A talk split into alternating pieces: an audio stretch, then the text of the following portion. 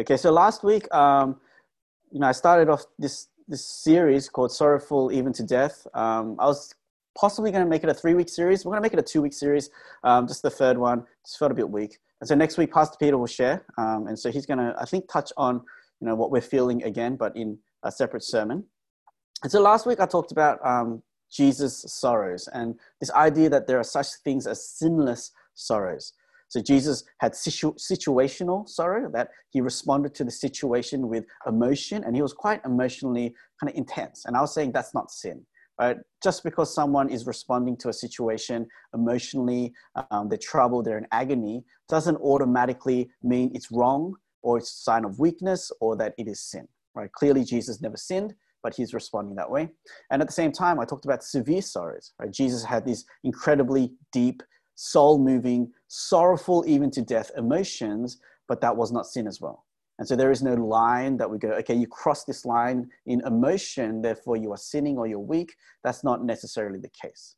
And kind of one of the main things I said was um, it's really about how we respond, right? How are we're going to respond when those sorrows hit our lives, whether it's from a situation, whether it's just we wake up one morning and we're feeling the blues, whether it's COVID and we're just kind of in this state of sorrow, you know, how will we respond?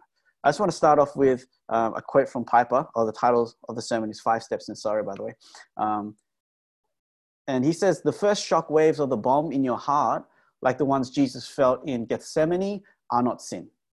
The real danger is yielding to them, giving in, putting up no spiritual fight. And the root of that simple surrender is unbelief, a failure to fight for faith in future grace, a failure to cherish all that God promises to be for us in Jesus. In Gethsemane, Jesus shows us another way, not painless and not passive. Right? And so this idea that you know it's not sin when we feel those emotions, but will we respond in faith?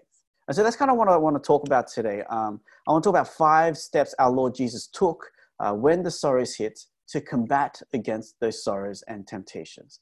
Um, so we'll look at these five things. They're crucial things that uh, we need to do as Christians whenever sorrow comes knock, knocking at our door. Um, but you know, for all of us, I think these are five things that we should build a habit of doing. Right? These are things that we should be doing anyway, right, to prepare for when sorrow comes. And so the first thing I want to say, and remember, there's five points, so I'll go through them kind of each quite quickly. The first is choose friends. Right, this is the first thing our Lord Jesus does. You know, when you uh, think about the ministry of our Lord Jesus, it's curious uh, that he never did any ministry by himself. Matthew, Mark, and John, they each record that one of the first things Jesus does after being baptized, right, he's going to start his ministry, is to choose his disciples. Right? That's one of the first things he does. He goes out and he chooses his 12. And then he spends, you know, the whole of his ministry until he dies with that group of people. Now, Jesus, at certain moments of you know, his ministry, was followed by you know a lot of people. You know, five thousand when he's feeding them with the bread and the the fish. Uh, 1 Corinthians 15 says that when he rose from the dead, he showed himself to 500 brothers or believers. And so that group of people, you could say, are his disciples in a sense, right? They're his greater disciple. They're like the outer circle. And Jesus had like a relationship with that group of people. Uh, but we know that that's not his closest group. You know, he had a closer circle, and that was made up of his 12. Right, they were the people he specifically, personally went to and said, Would you drop everything, follow me for the next three and a half years? I want you to spend every breathing moment with me. Right? And that's what they did. That's the 12. And we find them here in Matthew 26, the 12, right? Jesus is with them. Right? Then Jesus went with them to a place called Gethsemane, and he said to his disciples, Sit here while I go over there and pray. And so in the garden, in the time of agony, the disciples are with him in Gethsemane. And so out of the thousands or hundreds, Jesus has chosen these 12 to be numerically tighter, right, the smaller group, but also relationally tighter, right? They're closer to him than you know the hundreds of thousands, right? And that's kind of what we do, right? We have a lot of acquaintances, but then we have a smaller group of people that we are closer to right? And that's kind of what I was saying. You, you need to have these relationships, but also you need to have good friends. Now, what's interesting is if we keep reading, this is what it says. He just told his disciples, Sit here while I go over there and pray. Verse 37 And taking with him Peter and the two sons of Zebedee, that's James and John, he began to be sorrowful and troubled. Right? And so not only does Jesus have his close circle, the 12, but then he had an even closer circle of people, the three within the 12. Right? These are his kind of really close uh, disciples. And, and it's kind of interesting because he's saying, you know, I want to go over there and pray, but you, you, you, you, you come with me. Right? And so he takes these three to be closer with him as he falls on his face and he begins to pray. Right? These are his closest three. Uh, you see them kind of pop up here and there. Uh, when he's transfigured in Matthew 17, right, that's when he goes up into the mountain. His, his face shines like the sun, and then um, you know, Elijah and Moses pop out of nowhere. He takes those three again and he leaves behind the nine. Right? So I just want to emphasize that even Jesus had these concentric circles of relationships. And when he gets into that really kind of low point, he reaches out to the, the closest friends or disciples. Right? It's simply unrealistic uh, for us to share everything with everyone all the time. And even though we are a faith family, as a church, we want to uh, maintain unity, we want to love and invest into the whole. Uh, what's realistic is that you know, over time, we will create stronger bonds and relationships with smaller groups of people. Right? That's just the, the fact of life. Right? If we were a biological family and you had five people in the family, you might be able to be equally close to everyone. But if that family, your, your family, biological family was like 10, then it would be hard to be as close to everyone, right? You'd probably form you know, closer friends, like relationships in your siblings. And you know, that's just my assumption. Um, we, we have a person with a family of 10, and so maybe we can ask 11. Uh, we can ask him later. Um, but um, we have 60, right? And so naturally, we're going to grow closer to some versus other. You know, as the church grows bigger, uh, we must continue to grow smaller. And that's where things like growth groups, uh, ministries, closer friendships comes into play.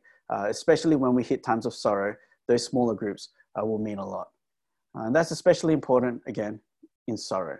Right? Jesus chose his closest three to be closest to him in his darkest moments. And it's natural that we would then choose our friends and seek them out uh, in those low points. And so, just one thing for us to know is that we need to value relationships. Right? We need to be investing into them, even now, right? If if you're doing well, um, then you need to invest into them now because when life gets hard, you can't just suddenly, you know, you want to be my friend. You can't just pick them out of nowhere. These are relationships that you would have built over time. Um, but the other thing is that while we're doing this, right, while we're investing into these kind of small friendships, we need to uh, manage the other side, which is uh, not create exclusion. And this is really hard for us to kind of do because you know I think I think we, we do pretty well at um, making close friendships. I think the struggle is that um, we want to create unity at the same time in the whole church. And I don't know how Jesus did it, um, but you can imagine that the nine who are excluded could have felt jealous, uh, but there's no real indication that they ever did feel jealous, right? Even though Jesus takes Peter, James, and John to be with him at certain moments. And so he managed that somehow, right? Even though he's taking the three to see him transfigured, they, they, they never kind of voiced out that they were jealous about that. And, um, you know, as we choose friends, right, we need to fight the other side, make sure we're not excluding anyone. And this is just really important. Um, if you're not feeling excluded right now, uh, you probably don't think about this. Uh, but for those who do feel excluded, especially in the church, this is all uh, we think about. Right? This is all. This is all you see. Um, you know, you're going out um, with your church friends. You take an Instagram or um, story or whatever the cool thing is. Sorry, um, and then you show it. You don't think much about it. But for those who feel excluded, every time you see stuff like that, right, it's just a reminder that you know you don't belong or whatever. And so, yes, we choose good friends, but let's make sure no one is excluded at the same time. Right, the second thing, Jesus uh, is invulnerable. Right, so the second encouragement is be vulnerable. Uh, Jesus takes Peter and the sons of Zebedee. And in verse 38, it says, Then he said to them, uh, My soul is very sorrowful, even to death. Remain here and watch with me. Now, we talked about this uh, phrase uh, last week, uh, but Jesus, he kind of pours out his heart to the three. He's really transparent, super honest. And this is really incredible because this is Jesus we're talking about. Jesus is their rabbi he's their leader. And already so there's like a, a, a barrier between them. And I don't know if you felt this when you lead a ministry or you're recognized as, oh, you know, that person is, is a leader at the church. You, you feel like you've got to pretend that you're perfect or you're better than you really are. And I, I can imagine Jesus would have felt that so much more, right? He's not just their rabbi and leader, though. He's their Messiah. He's the savior of the world. He's the Son of God. And you can imagine Jesus, if he's going to struggle, he's going to, he's going to struggle by himself in private and not show you know, what he's going through to his disciples. But that's not what he does. He, he's very vulnerable and even says, I feel like I'm going to die. Right? So even for us, um, though we may be leaders or you know the, the temptation is to protect our reputation and image, uh, we need to be able to be vulnerable to one another. Right? Jesus uh, was not um, so self-absorbed that he couldn't be honest about what he was going through. Right? His majesty was matched by his humility. And so, even though he was majestic and perfect and righteous, he was humble enough to share his struggles with you know, his disciples. You know, one of the things that you know people have brought up as I talk about mental health is that uh, we need to kind of normalize that conversation about mental health. Um, to take away the stigma of mental health in the church. And you know, I think you know, you, I think we can tackle that in two ways. And one is from the side of the the supporter, right, the person who's supporting people who are going through it, and that's not to to not jump to conclusions, to not judge, etc. And I talked about that last week. Don't assume that because someone is, you know, going through anxiety, they're doing something wrong. But I think the other side is from the side of the sufferer, which is just to be more vulnerable about what you're going through. Right? I think if we talk more about what we're struggling with, it'll normalize it in the church, and we'd realize that what person A is struggling with is what person B and C and D are struggling with, and it'll just become more natural for us to start to talk about it. Right? And so being vulnerable will help us kind of normalize these struggles that we're going through, but often keep secret. And again, this is where the concentric circles of uh, relationships come in, uh, because you may not be able to share, you know, to everyone about your deep struggles, but if you can find a smaller group of people that you're honest with and be vulnerable to, right, it'll be a great uh, help for you. You know, one key place that we can do this is growth groups, right? And that's kind of why we set it up. We want to journey together. And so if you are struggling, you want to be vulnerable, uh, you want to share, and you want people to kind of help you, uh, I'd suggest growth groups um, this coming week uh, if you have the courage to do it, just to share what's going on in your life. The third thing that Jesus um, does is that he asks for prayer. And not only does he choose his closest circle, then he practices vulnerability with them. Uh, he then requests intercession from them. Right? He says, My soul is very sorrowful even to death. Remain here and watch with me. Right? Watch with me. And I know this wording doesn't make it clear that it's prayer, but if you go to verse 40 to 41, it kind of clarifies it. Right? Verse 40, Jesus goes to the disciples, he finds them sleeping, and then he says to Peter, Could you not watch with me one hour? Okay, what does that mean? Verse 41 Watch and pray that you may not enter into temptation. Right? The spirit is indeed willing, but the flesh is weak. So when Jesus says, Watch with me, he means, you know, have my back. You know, would you pray with me? Would you intercede on my behalf? And again, if you think of anyone who didn't need intercession uh, or you know didn't need to ask for it, it was Jesus. Right? He could have easily said, I got this. You know, I'm, I'm going to pray to my Father. You know, I, am good at praying. I pray in the morning. I pray late at night. You know, I'll, I'll pray by myself. Uh, but that's not what he does. Right? Even Jesus, he asks for intercession. Right? How humble is that? You know, when I think about why I don't ask for intercession, I think there's two reasons. And one is I overestimate my ability. Right? I, I think I can take care of it on my own. Right? Like I shared, you know, I, I'll pray about it. So don't worry about it. I got this. I'll pray. And, you know, God and me, you know, we'll figure it out. Uh, but again, that's not what Jesus does. Even he asked for prayer, and we should be humble enough to ask for prayer. Right? Not only do I overestimate my ability, but the second reason is I underestimate God's ability. Now, often I don't ask for prayer because, like, for the moment, I don't believe prayer will do something. Right? If we really believed that person praying for me will accomplish something, I think we would ask for prayer much more often. Right? We don't tend to ask for it because you know we think it's empty, etc. And sometimes when people say, you know, I'll pray for you, we think like we don't think much about that because again, we don't think much of prayer. I don't know if you've ever dismissed, you know, I'll pray for you as if it's empty. Right? Maybe that's because we think little of prayer. If we really believed in the power of prayer, right, despite our pride and despite our unwillingness to be vulnerable, I think we would ask people much more. So Jesus, in his darkest moment, he asked for prayer. But these first three, uh, you know, last week I said, speak to God and speak to others. These are really the speak to others part. Choose friends, be vulnerable, ask for prayer. Right? These are about you know, our relationship with people.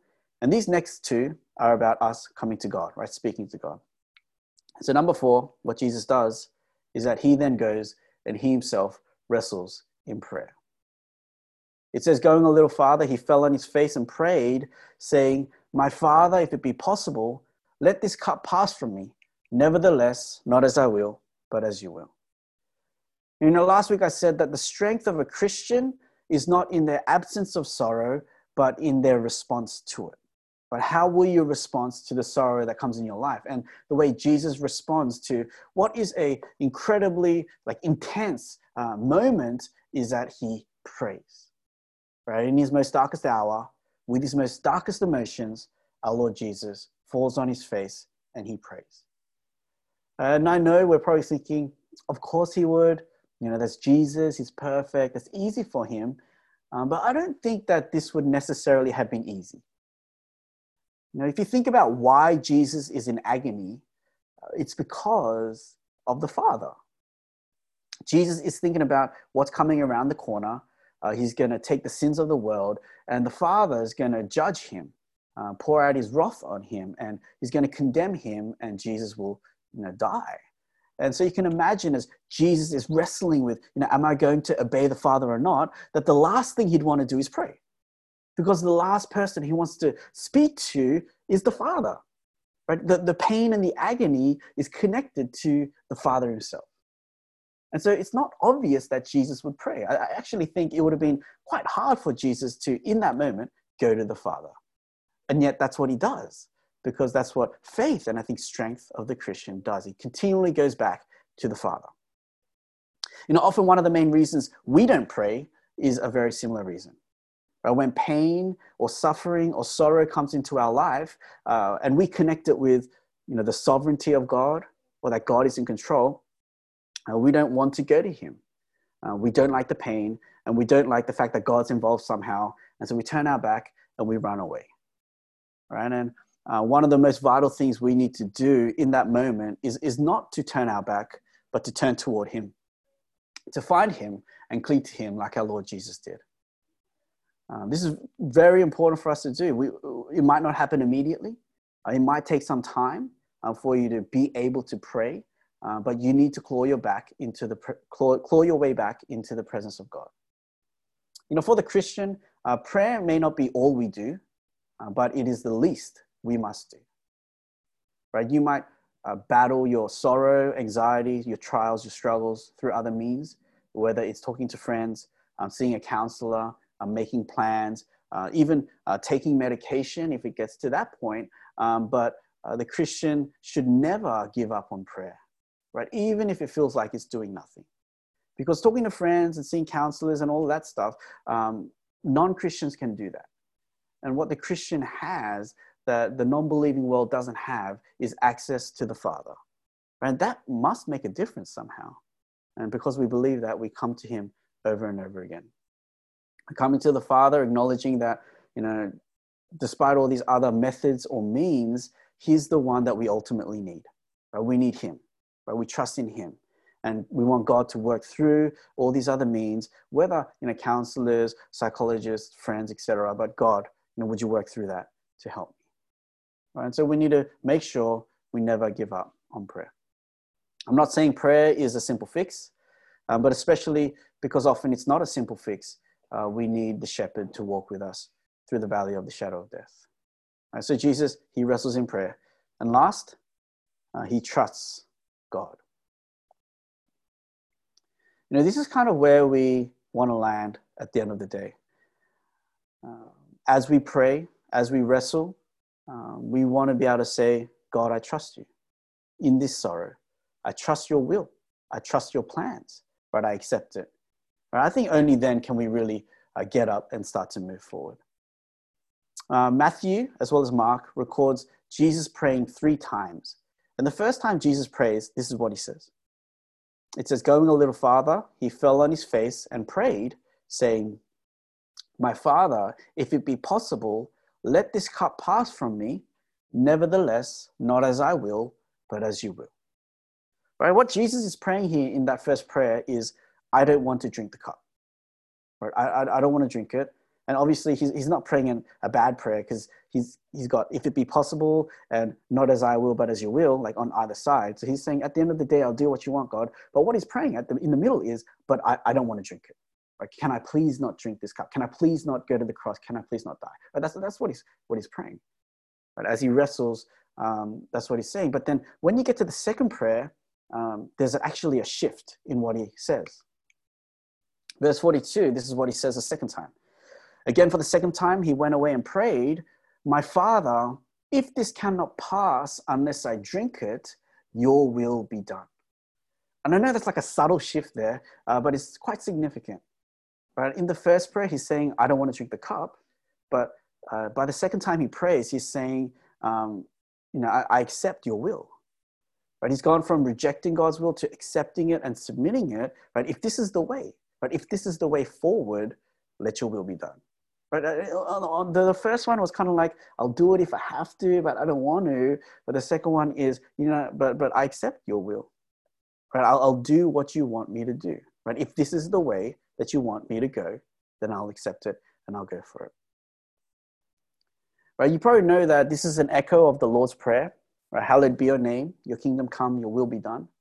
And the whole battle of the Garden of Gethsemane is hinging on this, this point whether Jesus will submit to the will of the Father and in joyful obedience go to the cross. Um, and when we pray in times of sorrow, again, this is where we want to get to. Uh, don't run away from God um, because you hate the pain and the sorrow, um, but in the place of prayer, as you wrestle, uh, accept God's will, trust in God, and say, Yes, God, I, I, I accept this is your will. And then you're able to then walk with Him and move forward. Right? Only when you get to this point can you really begin to see the good that God's going to bring about it, right? Because you've accepted that this is God's plan. Right? We want to be able to pray this, your will be done, not through gritted teeth, not because we, we reject it, but like, oh, I hate it, but your will be done. Um, but, you know, get to the place where you accept, you submit to what God is doing in your life, where you're not fighting against God's will, um, but you're fighting for it, right? And that's where Jesus gets to at the end, right? If this is the way, your will be done, right? I, I will fight alongside whatever you're trying to accomplish. Right? This is what we want to pray. And your will be done is one of the most kind of courageous things to pray, uh, but I think it's also one of the hardest things to mean. And in the place of sorrow, we want to be able to get to that place. Right? And so we're, we're choosing good friends, we're being vulnerable, we're asking them to pray for us, and then we wrestle in prayer so that we can get to this place. Right? This is where we want to land. And so, whatever the sorrow is, whether it's a loss of something, uh, whether it's just something emotionally that you're battling with all the time, um, whether it's a bad situation at work, right? All of these things, when we begin to trust, right, and accept God's will, that's when we can you know, begin to walk forward and see God work um, for the good. And so, the challenge really is to do two things, like I shared. The first three uh, you can group together. This is about our relationship with one another. And the second two are about God, right? Choose friends, be vulnerable, ask for prayer. That's speaking to people. And the second one is speaking to God. Practice and wrestle in prayer and trust God. Um, let me just end with a story, um, just to encourage us to be vulnerable. I, I think for us to be vulnerable to one another is one of the areas that we can really kind of work on and keep doing better with in the church plant. I remember once I was leading a, a meeting in male team. Um, um, the leader had asked me to lead the opening, sharing, praying, praise part. And normally, I don't know, go for like 15, 30 minutes. We go around a circle, we share about how our weeks were. And we did that that week. And it, was really quick. It was like, oh, yeah, it was okay. You know, work was a bit hard. Family's a bit tough. You know, it's super vague, super surface level stuff. And it went around, uh, ended quite quickly. And I remember because I was leading, I was meant to then move on to the next thing, which I think was like closing prayer, sing a song. And I don't know why, but um, I just felt really strongly that like this was not okay. Right? Like I could tell that we were just not being honest, and stuff was going on, but you know we were just not not sharing much. And I paused, and I remember saying something like, "You know, guys, I know some of us are really struggling, uh, but you're not saying it, and we need to be honest with each other. We're here for each other." And so I'm just going to give like five minutes if anyone wants to share, you know, what they're going through. And I don't know if you've ever done that as like a growth group leader or whatever, like super awkward. You're twiddling your thumbs, you're counting to 100 in your brain. Uh, it's super awkward, long pause. And then, you know, someone starts to share. And I forget who it was. They start sharing. And as they start sharing, it's like really deep stuff. They start breaking down in tears. Um, suddenly everyone starts crying. Um, and that person finishes up. Uh, we pray for them. And then someone else starts sharing what they're going through. And, and no joke, uh, everyone ended up sharing something like everyone was struggling uh, everyone had something to share but they were just like not willing to share um, and what was meant to be like a 15 30 minute sharing session like we didn't even dance that day um, and you know we love to dance uh, we just spent the whole time sharing and praying for one another um, and i think that's the power of uh, just one person being vulnerable right? It kind of breaks breaks the i don't know the barrier. And you know the first tear or the first snot dribbling out of someone's nose you know kind of everyone is then able to share. And you know just want to encourage us to kind of be vulnerable to one another about what you're going through. Because again i'm sure through covid a lot of us are struggling um, but it's kind of beautiful um, when we're able to share you know despite the tears and the snot it's like disgustingly beautiful right uh, when everyone is able to be vulnerable and honest and i think that time we were the most honest to one another and then when we prayed, I think we prayed most passionately to God because you know we knew that we were praying for one another and doing the journey together. And so again, if you're going through sorrow, these are the five things that I think we can see uh, that Jesus does. And these are the five things that I want to encourage you to do. Choose friends, be vulnerable, ask for prayer, and then wrestle in prayer and trust God. Okay, so these are the questions um, we can go through. Uh, in times of sorrow, do you find it easier to speak to God or speak to people or both? Why? And then which of these five steps do you have the most room to grow in? Can, if you can, can you take a photo of these? Because I actually don't have it to post in the chat. I forgot to type it up. So if you're going to share those, or you can just try to remember it. Um, alrighty.